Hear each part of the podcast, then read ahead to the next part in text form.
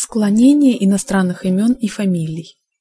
В отсутствие лидеров последних лет Деске Такахаши, Стефана Ламбьеля и Джеффри Батла, казалось, остальным проще будет пробиться в финал Гран-при, но тем не менее это не удалось ни Эвану Лайсачику, ни Кевину Вандерперену, постоянным участникам финалов Гран-при прошлых лет.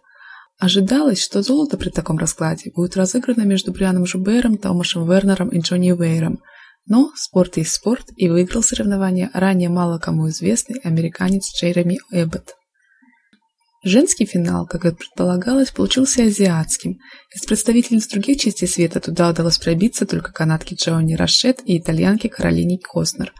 Остальные места закрепили за собой представительницы Восточной Азии в лице японок Мао Асады, Юкари Накана и Мики Анда, а также кореянки Юны Ким. Золото, как и ожидалось, было разыграно между Мао Асадой и Юной Ким. Финал в танцах на льду получился без особых интриг.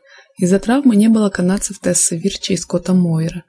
Далее последовала череда снятий соревнований российского дуэта Яны Хохловой и Сергея Новицкого перед оригинальным танцем и американского дуэта Танит Пельпин и Бенджамина Агоста перед произвольным – Таким образом, на пьедестале не хватило места только итальянцам Федерики Файелло и Массимо Скалли.